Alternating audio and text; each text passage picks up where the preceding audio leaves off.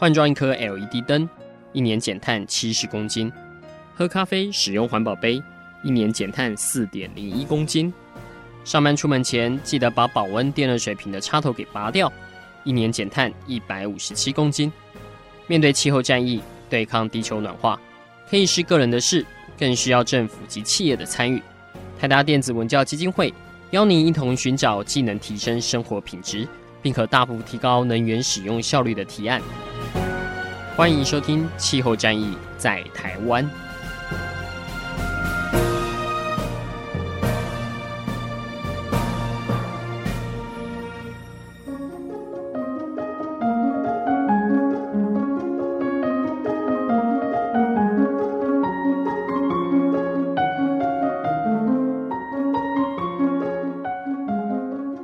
欢迎收听《气候战役在台湾》，我是共同主持人台达电子文教基金会副执行长阿甘。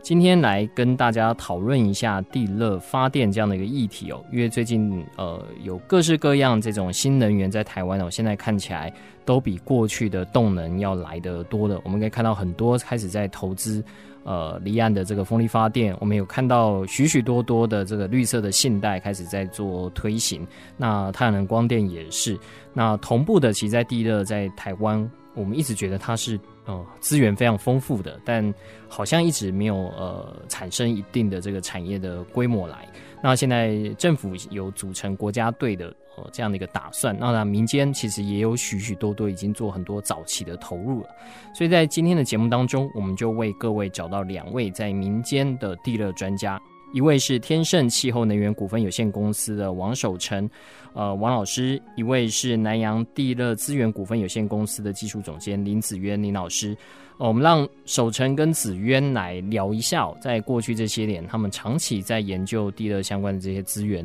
呃，觉得在台湾有哪一些的优势？那过去为什么没有办法成功？在未来又有什么样的机会？我们是不是先请两位老师先跟听众朋友打声招呼？嘿、hey, 大家好，呃，我是王守成。那我大概从呃十年前开始接触地热发电，好，那我很希望能够跟大家分享我们在这个产业还有在研究上面的心得，然后我们如何突破现有的困境。谢谢各位。嗨，各位大家好，我是林子渊。那我本身呢是能源领域还有机械领域的一个专长。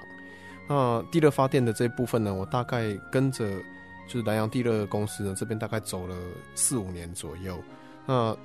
我希望说、欸、今天有机会可以跟各位分享这些用靠地热发电的一些相关技术，以及地热多元运用的一些技术。谢谢。好，首先当然呃，一个大哉问啊，台湾到底适不适合发展地热？我想这对一般民众一定会很好奇，因为大家在台湾地热的运用会感觉像温泉啊，呃等等，煮个温泉蛋啊，泡个温泉这样子。那到底在台湾呢、哦，我们过去的地热资源好像听说就是在宜兰有这样的一个开发，但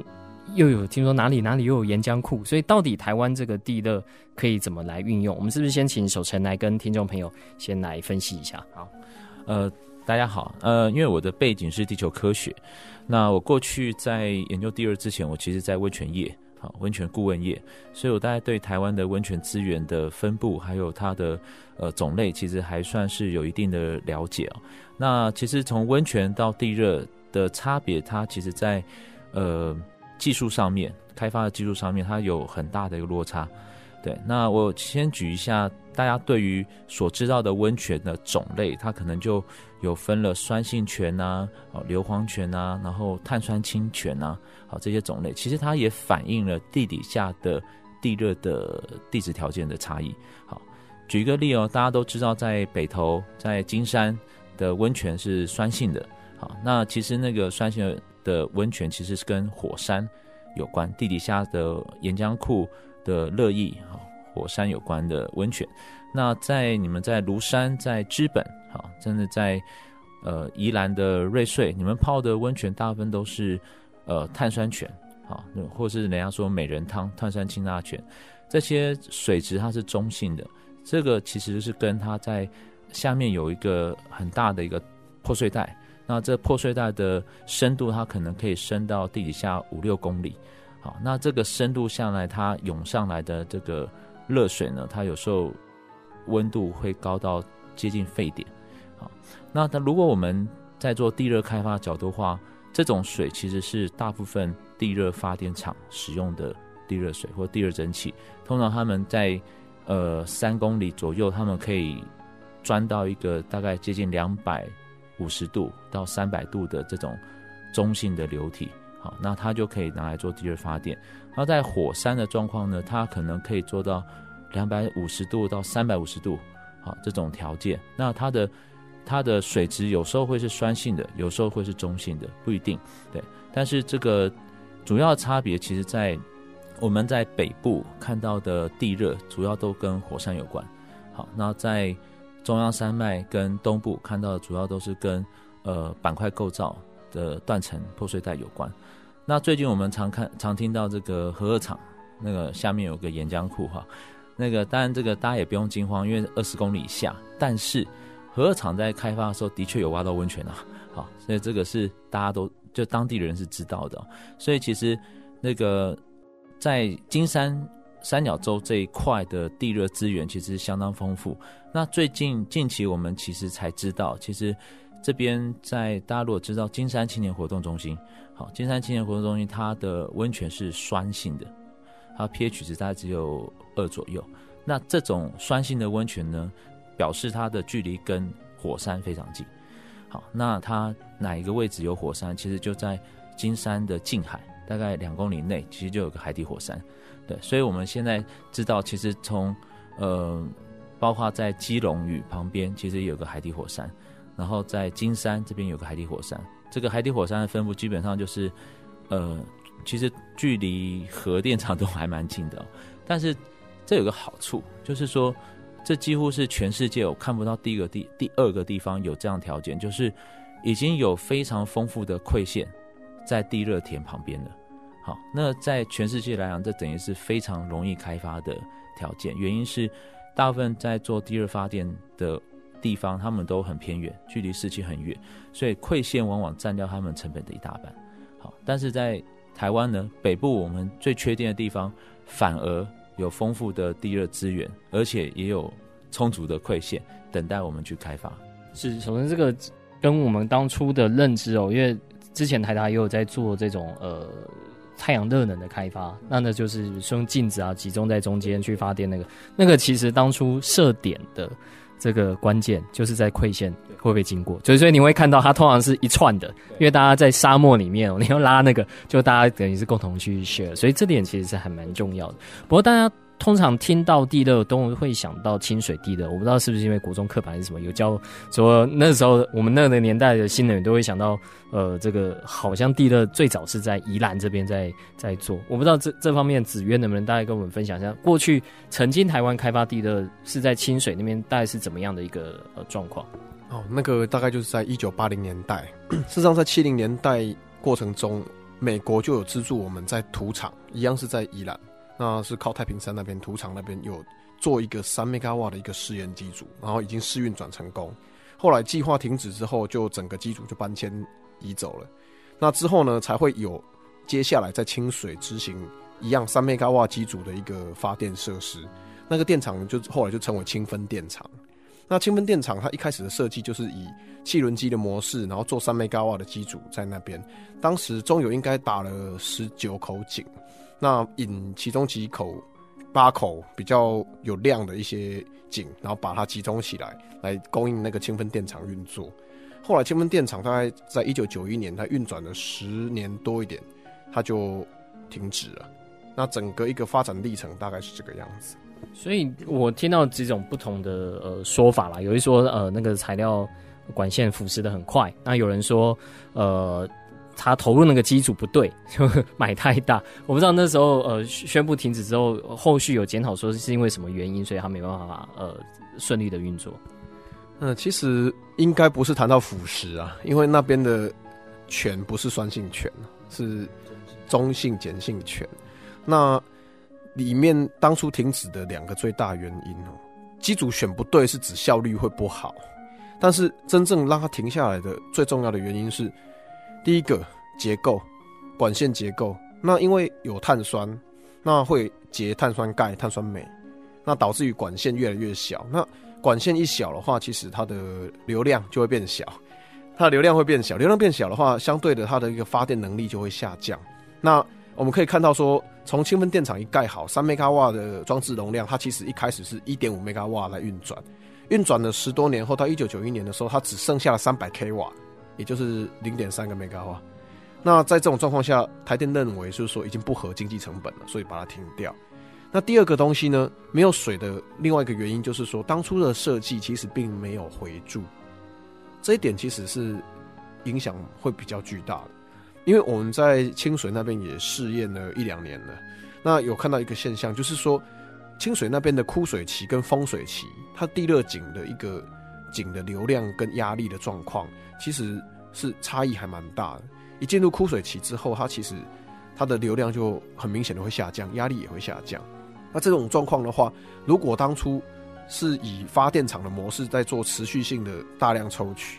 那抽了这么多年然后都没有回注的话，其实地下的水量的影响是蛮大的。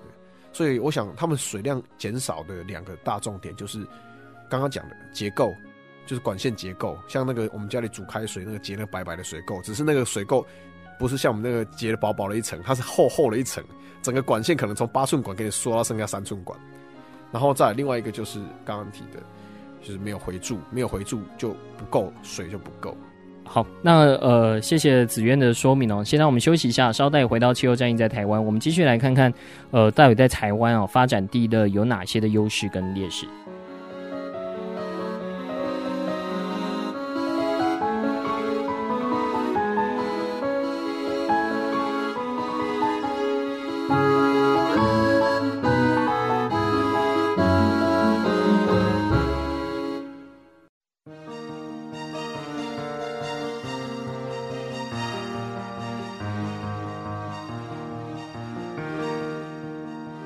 回到气候战役在台湾，我是共同主持人台达电子文教基金会副执行长阿甘。今天在节目当中为各位访问到两位地热专家王守成跟林紫渊两位老师。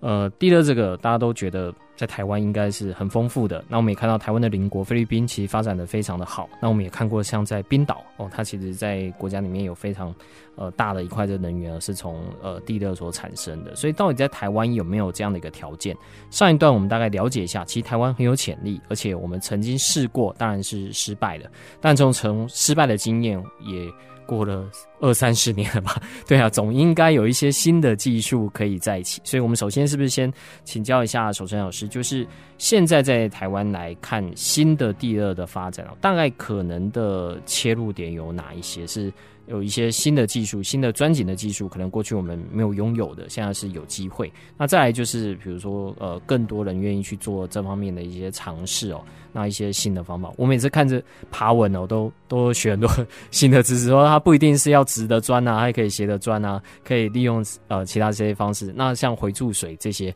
对，所以其实有很多这个美美嘎嘎。我们是不是先请守成来跟听众朋友再做一个介绍？呃，各位好，呃，刚紫渊有提到那个清水地热的回注井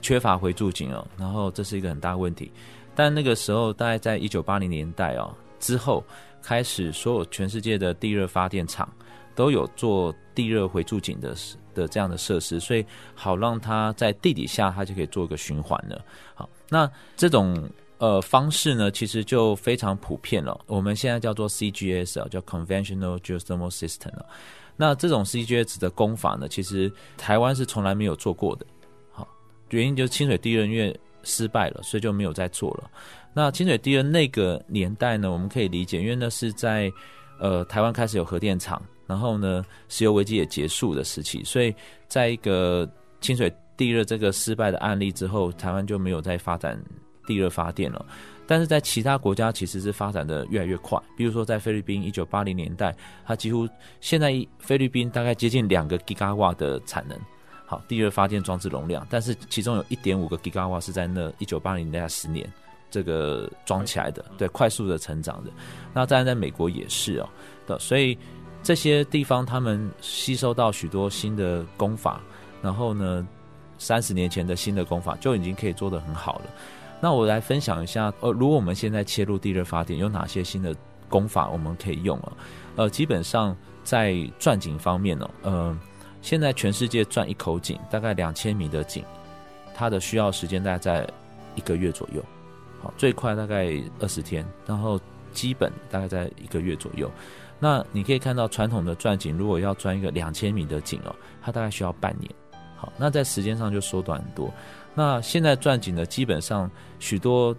需要，你们如果去看过那个 Armor Garden 哦，那个你就知道钻井工都需要手臂非常粗壮的，现在不是，现在都用机械手臂。好，所以他们叫做自动钻井。好，包括他要选择的位置，还有整个钻掘过程中所有的参数量测。随钻的量测系统都是自动化的。好，那这种技术呢，它会让整个钻掘更安全、更有效率。好，包括它的那个呃管串啊，它串接的时间也缩短了许多。所以这些技术的增进，让整个钻井的时间缩短非常多。那自动钻井也让整个人力的需求也减少很多。举个例来讲，一般钻井队一般要十六个人一个班哦。那现在呢，在一个班只需要四个人，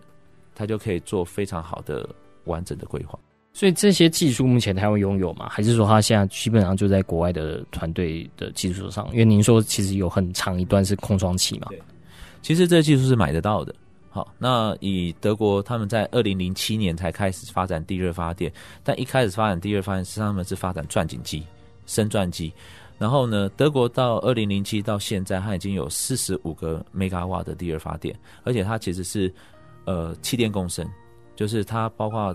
用发电，它也拿来供暖。好，那所以这个这个很值得我们去学习的经验呢、啊，就是说你先工欲善其事啊，必先利其器，所以你的施工的机具大概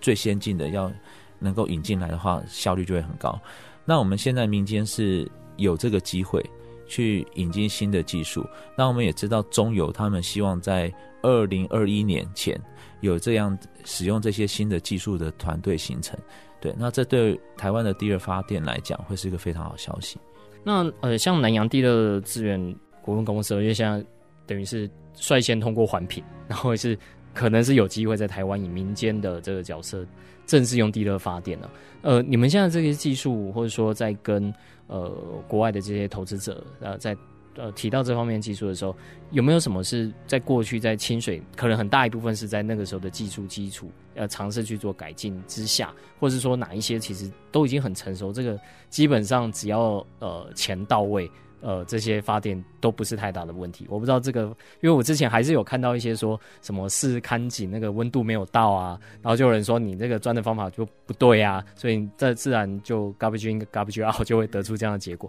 我不知道现在实际上的一个状况是怎么样。嗯，如果说以南洋地热这边的规划跟分享的技术的话，其实跟现在国际上应该算是接轨上的，因为南洋地热公司这边呢，他希望引进的是德国海瑞克那边的钻井机，那是一个刚刚守成所提到的一个非常好的钻井机，那效率很高。那另外呢，这次环评通过，它其实用的一个技术是一个算是针对过往人类发展地热发电来的一些瓶颈所发展出来的一个技术，叫地下闭回路取热的技术。那可以想象成一个说地下闭回路的一个管线，然后我们自己从上面加入我们自己的水到地底下，经过地底下的岩层加热以后，然后再把那个热水跟蒸汽呢再冲回去做发电使用。这个技术其实在当初通过环评的时候，全世界是都还没有任何人去做过尝试，只有很多 simulation 呃，很多模拟。那本身我们团队像我个人也是在做这方面的模拟，但在环评通过的那一年呢，就是在十七年的年底呢，其实日本那边已经成功的做了第一个试验。那那个试验基本上来说就是完整的一个地底闭回路取热，然后是持续运作的。那这个技术其实也是我们团队最希望能够使用的一个技术。那这个技术它本身的一个最大的优势就是在于说，如果我们谈到说在那种酸性的火山型的地热区，它只要做好外管的抗腐蚀保护，它就可以持续性的运作。那如果说是像说在清水或者是在其他会容易结水垢的一个地区的话，这种地底闭回路取热的方式呢，也不会让我们的运作管线被阻塞掉。所以这些技术如果说能够就是踏实的在台湾运作的话，这个可以达成一个真正永续的运作方式，那这在台湾是相当有机会。所以这在过去比较少讨论这一块，因为是不是过去的那些技术真的是呃，对于像台湾这方面的地热是比较不适合的？只是说现在像这种碧辉路，因为这听起来这很像台达在 D P C 不是用那个地缘热泵，它就是基本上是把水放在里面，然后下面都软管，因为加州也有地震嘛，那它它其实只是取呃恒温的这个水，然后经过这个、呃、当然它不需要形成蒸汽啦，所以它就是用二十一度的水让建筑降温，听起来就是类似这样的技术嘛。那还是说呃要经过可能温度，刚刚有提到它那个核心温度可能到两百五十度或者什么，它更高的，那所以这个材料等于需要特别去做一些挑选，或者是呃在这方面有有一些相关的呃投资啊，或者是说在相关技术有有要提升，所以这些都已经是很成熟，就是呃地缘热泵很成熟，在欧洲已经有六万多个 site、嗯、那我们实验室就陈希义老师那边也是专门在做这个 borehole heat exchanger 的一个研究、嗯、那这两者地底壁回路取热然后做发电，跟地缘热泵这种恒温热交换空调的系统，它有一个很重大的差异，就是管线的保温。基本上来说，地缘热泵的话，它在地底下它不需要做保温动作，它其实就是让进去的空气或水，然后在地底下跟土壤层恒温层做热交换，然后达成我们空调节能的一个目的。但是如果说是地底壁回路取热发电这个系统的话，我们可以想想看哦，我们灌了五十度C或二十几度C的水下去之后，到的地底下会被加热到两三百度C。其实如果说让它再从这样一个回路上来，沿路上再把它热散掉的话，其实到地表可能已经没办法发电了，可能只剩下一百多度而已。但是如果说这个过程中我们使用了保温技术，那让上来的水温不要掉太多，可能三百多度掉到大概两百七八十度，掉个二十几度三十几度，这我们还能够拿来做有效的发电使用，所以关键的差异应该会在那个地方。那第二个就是抗腐蚀的部分，基本上地缘热泵它所进入的那个土壤层都是所谓的沉积层，它里面还是富含水分，而且是中性水分的一个区域，它不需要面对抗那个腐蚀的问题，那它也不会面对两相流的问题。那地底下壁回路取热这个技术呢，它第一个它很有可能要去挑战的是酸性的火山区，那那个那边的硫值都是大概 pH 值可能一到二之间的稀硫酸，那出来之后的水呢，它很可能在管线里面是两相硫，也就是气体跟液体混合的那种流体，那个对管线的腐蚀或者是摩擦都是相当有挑战性的。Okay, 所以在这一块变成是流体力学等于是要去做突破。我们我们在南洋地热这方面的技术，主要还是就是在国际上现有成熟的技术去做一个运用。嗯，基本上。国际上现在这一块大家都还在开发阶段，所以我们很有机会。OK， 所以呃，我相信在这块应该如果做起来，应该会蛮有挑战的啦。就是我们可以让大家知道，在台湾的地热资源的确是很有机会是做商业发展的，但同步的我们也看到很多人在唱衰。对，所以我们下一段我们来看看，就是现在为什么也有些人对地热显得不是那么有信心，而这些说不定今天在座两位专家可以来帮我们做一些 debug。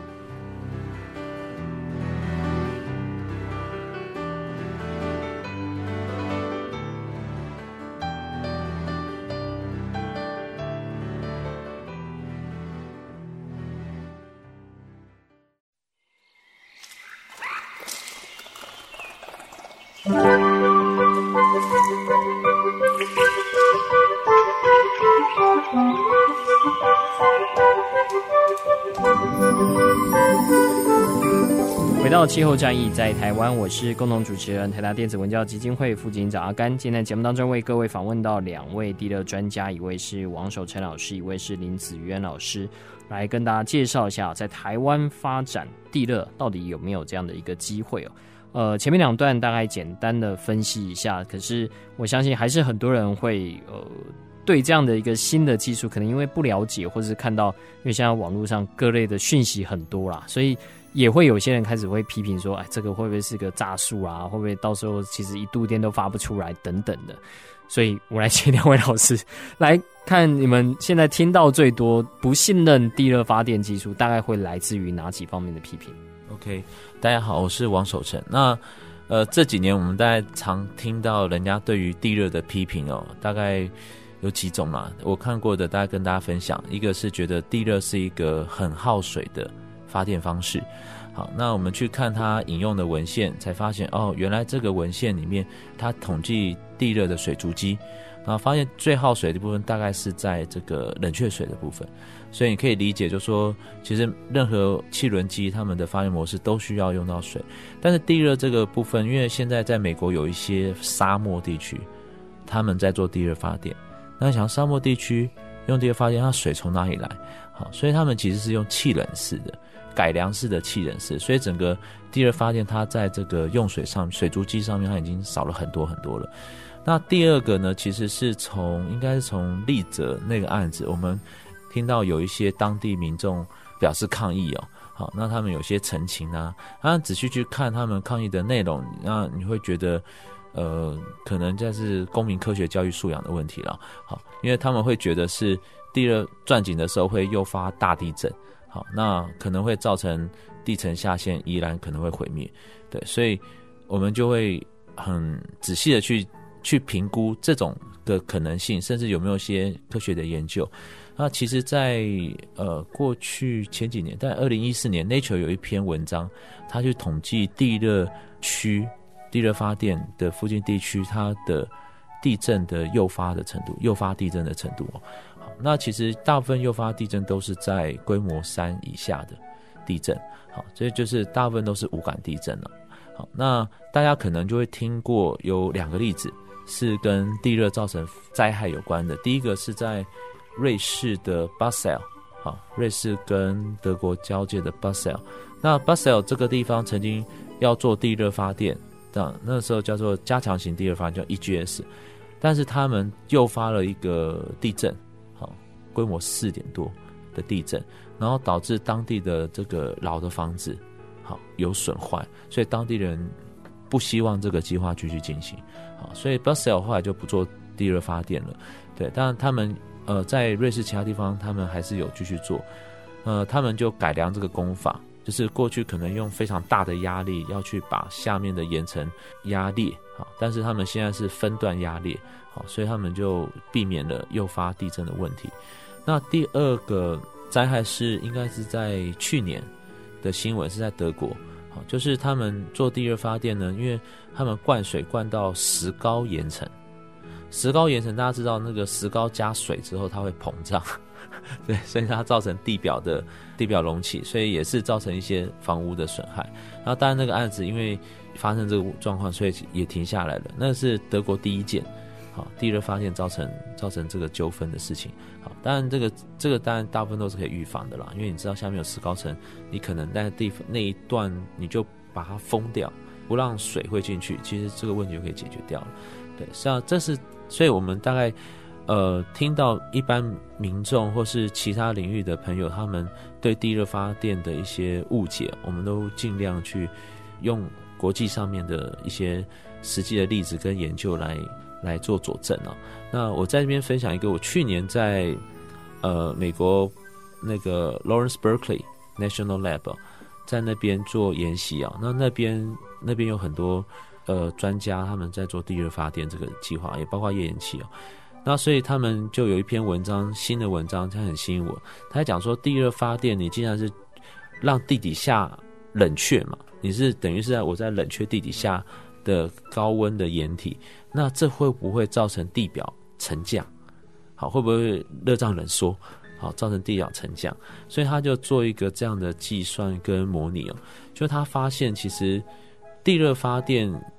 就算发电一百年好了，它所造成的降温啊，对地表的沉降的影响可能还不是我们看到的 G P S 可以量得出来的。好，所以它会沉降，理论上它会沉降，但是它沉降的情况可能低到我们没办法用一般的 G P S 去量出来 的, 的这个情况。对，所以这大概是我听到的，都是说科学家针对这些民众的疑虑啦，他们也有做相关的研究，那我们也 很, 很愿意继续 follow， 欢迎大家提出一些问题让我们来解答这样子。那其实反过来说，如果运用这些地热资源，是不是有可能减低这种大规模火山喷发的机会啊？是，这是在 NASA、哦、NASA 他们曾经呃，大概也是去年的新闻哦。NASA 希望 NASA 提提出一个一个他们一个警告，就是他说在黄石公园的超级火山的喷发对地球的毁灭性影响，远比这个陨石撞击来的几率来的大。好，那原因是因为黄石公园的超级火山它有一个六十万年的周期喷发，那它一喷发可能就会造成核子冬天的效应。所以 NASA 他们有一个科学家提出一个想法，就是在黄石公园做地热发电。好，然后呢，透过地热发电，因为它会把热水抽上来，然后还会再回灌下去，回灌下去就可以达到一个冷却的效果了。然后包括一些火山气体就可以借由这个呃生产井的这个热水的带上来，所以让地底下的气体压力减少。那这都可能可以控制甚至监测这个火山的岩浆库的活动。对，所以这个是 NASA 在去年有正式提出来一个想法。那在台湾这件事也很重要，原因是因为我们知道一八六七年有一个基隆大海啸。好，这个基隆大海啸大概整个波及北海岸，包括金山万里到基隆都死伤相当多、哦、那财务省相当多，那时候其实在记载在史书上面。可是这基隆大海啸它的形成机制有可能其实就是在基隆屿旁边的一个海底火山，因为这海底火山到目前为止还有非常多的微震活动，所以而且在当时的文献记录上面也提到说，在基隆屿跟和平岛中间有一些那个蒸汽冒出来，所以可能那个时候这个火山是有活动的。那我们如果能够透过地热发电的技术去监控跟了解这个海底火山的现况，有可能我们就也可以避免下一次它的喷发的灾害。那子渊，你实际在地方上我相信会接触到更多就是大家各种不同的反对的声音哦。但您看到有呃，但我们讲 make sense 的，就大概他们最大的担忧大概是哪一些？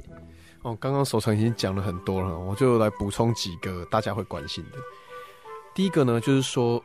所发电出来的那些气体呢，会不会有做好的管理？那不会让那些可能含有一些硫化氢的那种气体到处散逸，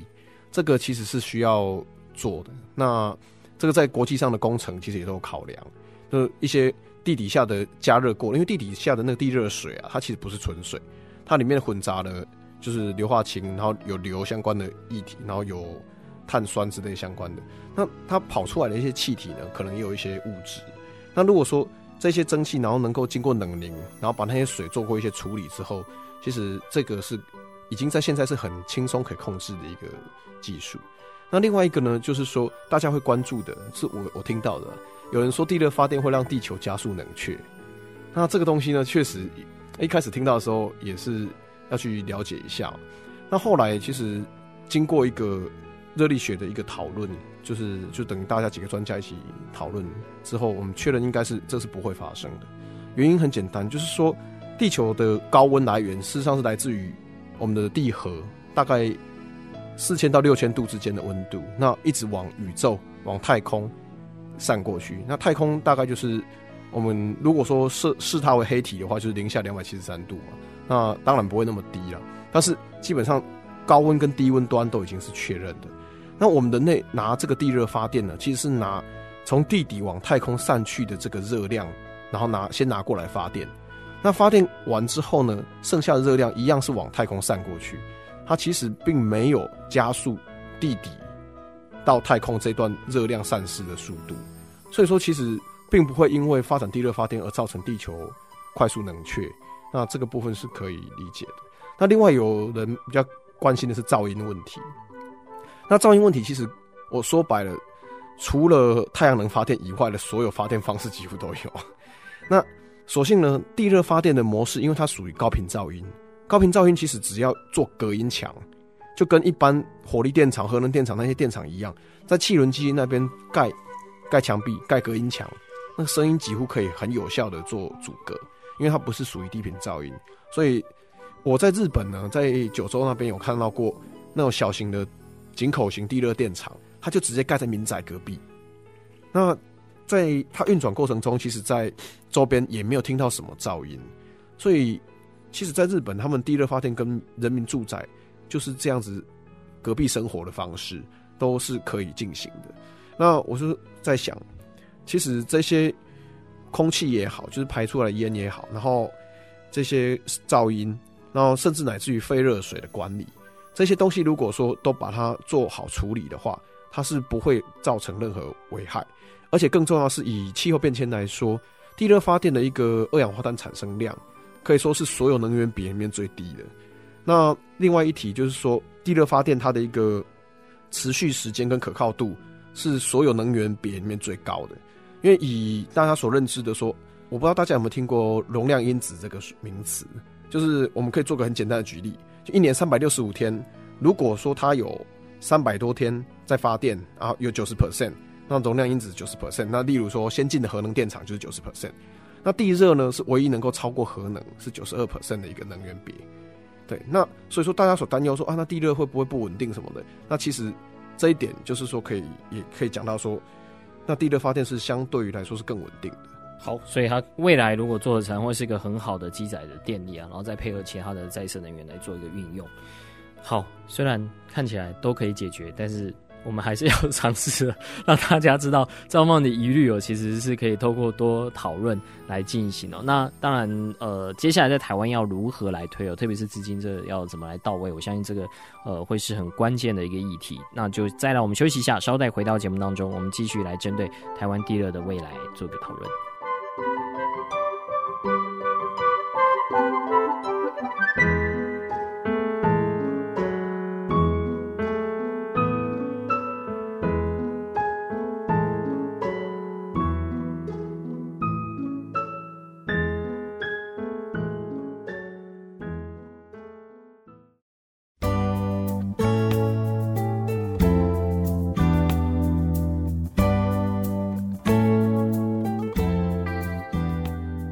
回到气候战役在台湾，我是共同主持人阿甘。今天的节目当中，为各位访问到两位地热的专家，来提到台湾未来地热这个未来哦。刚才我们已经提到了，在台湾其实非常具有潜力。呃，过去我们所遭遇的这个失败哦，其实在现有的技术理论上也都可以克服。那民众的一些疑虑啊，现在看起来其实呃基本上都可以得到答案啊。当然有些呃更大灾问的那个可能就没有办法，可至少在各个评比上面，其实地热呃算是。的确是很值得大家来推动跟投资的，只是为什么现在在台湾呃，看起来这个速度跟其他再生能源比起来都显得慢了，那更不用说呃，政府现在还在讨论这些呃燃煤电厂等等。我不知道首先你怎么看这个在台湾在接下来如果真的要认真推地的话，大家有哪些障碍必须要克服？好，我这边分享一个案例哦，就是当然这是一个制度啦，就是地热专法这个制度。那我们知道其实像土耳其跟肯亚这两个国家，他们其实是目前全世界地热发电发展速度最快的国家。以土耳其而言呢，它在十年内它就发展了一个 吉瓦瓦，就一千个 megawatt 以上的地热发电。肯亚呢大概在五年内也发展了四百个 megawatt。那这个速度到底是怎么来的，大家一定会非常好奇嘛，我们可以学习他们。那实际上他们有一个很好的基础，就是他们先拟定了一个地热专法，然后他们也把他们的地质调查地热调查的资源是公开分享的，所以他们吸引到非常多的国外投资团队到他们国家来做地热发电。那国内最早、哦、希望提到地热专法是民国五十四年，那时候有有人提出要地热法。那那个时机我们知道，那个时机大概就是所谓经济部能矿所开始做地热探勘的阶段。好，那后来这个法就没有真的立起来。后来有个呃以前的经建会主委陈柏志，他在当立委的时候，他也曾经提过地热法，那那个时候也没有建立起来。那现在我们看来看，其实非常可惜的、哦、原因是在菲律宾，他们二十几年前就做地热法了，地热专法。然后呢，现在越南也有地热专法。越南他们希望开发他们北边的地热资源，吸引外资投资，所以先做地热专法。那台湾到现在还很多人不认识地热专法的重要性。实际上我们这样看，你如果要国外来台湾投资地热专法，它就会面临到台湾完全没办法掌握的行政成本、行政流程，对于国外的团队来讲它没办法掌握，风险太高了，他宁愿去肯亚甚至去伊索比亚这种国家去投资他们的地热，他们也不愿意来台湾，原因是因为台湾它有无法掌握的行政风险在那边。好，所以我在台湾下一步来讲，我们其实必须要快速发展的话，我们引进国外的团队，我们就必须要把地热专法当作是一个我们需要的条件，一个必要的条件、哦、对，那这是我觉得在法规制度上面应该需要先建立的。所以像紫渊呃，因为现在等于南洋地热公司是属于一个募资的阶段嘛，那现在最重要当然是资金到位。那因为你们也通过环评了，对你来说环评也不是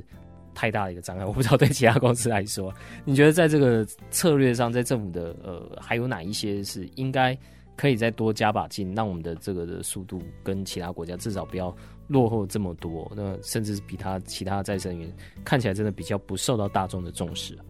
我觉得融资那一块确实是一个大关键。刚刚守成提到的专法，其实很大的一环就是解决人家愿不愿意投资这一块的问题。因为我们在不要说环评通过好像是很简单哦，环评这个过程跑了两年多，那跑了两年多的过程，其实遭遇到一个很大的问题，就是各个法规之间互相打架，然后有竞合的问题，然后在这个过程中变成说都要去跟各部会沟通，那各部会彼此之间又不沟通。所以变成说到头来是没有一个单位愿意由某个法律来说承认这个方式可以做，那变成说得要又回到最后的那个主管机关或者是甚至更上层的去做协调才能够去确立。那如果说能够把法规方面先做一个完善的整理，然后变成一个通道，那接下来融资的部分呢，也要能够说是改变成说、欸、有看得到愿景，有可能可以进行就可以做融资，而不是像现在国内通常的融资方式就是变成说你要跟台电有签到了那个售电合约然后才能够开始融资。这种状况下的话变成说整个运作进行地热发电的一个风险是这样子的，它最前期需要最大量资金，风险最高，那一旦开始成功之后，后面的风险是直接从几乎 百分之八九十 直接掉到 百分之五六 那种个位数值。所以说变成现在的现象就是说，在前期投资的时候台湾这边是几乎都没有人要投资的，那往往看到国际上也是这样，就是说成功了以后然后大家钱才疯狂想要砸进去，可是这个时候其实人家开发单位已经不需要钱了。那我们现在台湾就是碰在前面最前面这个门槛这边。然后第二个问题就在于说，之前的台湾发展地热的模式没有说很完善，然后有一些失败的案例、喔、导致于说大家对于台湾发展地热是非常却步的。然后而且在这个却步的心态之下、喔、很多新的技术，很多新的可能性都不会想去尝试，那变成说大家对于这方面的资源投入就非常的不关注。那尤其政府在规划方面、喔、更有这样的问题。我解释一下，这虽然有点像骂人，但是政府规划说二零二五年要让这个绿能发电那要占到 百分之二十 好了，那其中呢地热发电可能会占相当于总发电量 百分之六 左右。但是当初呢在做这个经费规划的时候，地热发电的规划经费是零元。然后那时候呢我在会议中我提出质疑说，哎，你们九千多亿的预算里面怎么地热发电是零元？他当时的回应是说啊，政府不投入，可是一定会有一些民间投入。可是我后来去看一下，他那九千多亿的规划指的是民间加上政府的 total 的一个预算。那我那时候 就, 就觉得很奇怪了，你二零二五年你要地热有 百分之六 的一个发电量，可是你投入的资源是零块钱，那代表说零块钱要能够产生 百分之六 的电。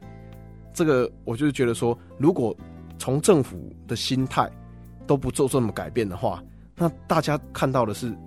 根本就是无心投入的一种感觉。那这种感觉之下，其实大家投资人的意愿就会低很多。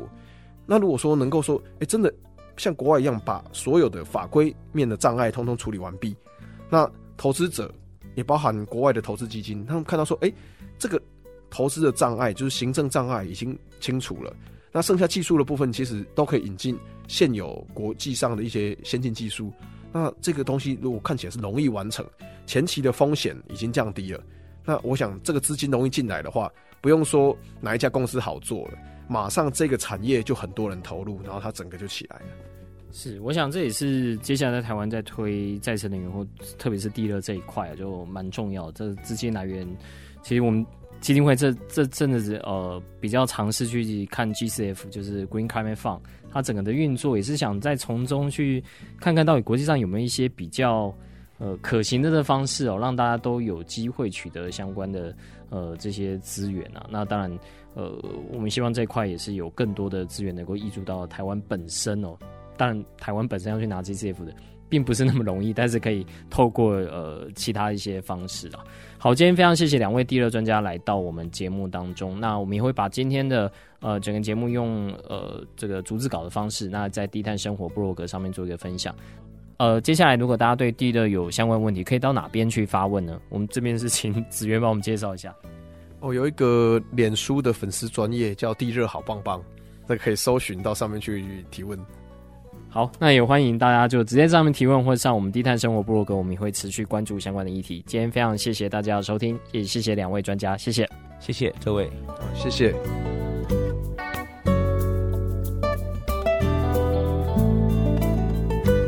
以上节目由台达电子文教基金会独家赞助播出。台达电子文教基金会邀您一起环保节能，爱地球。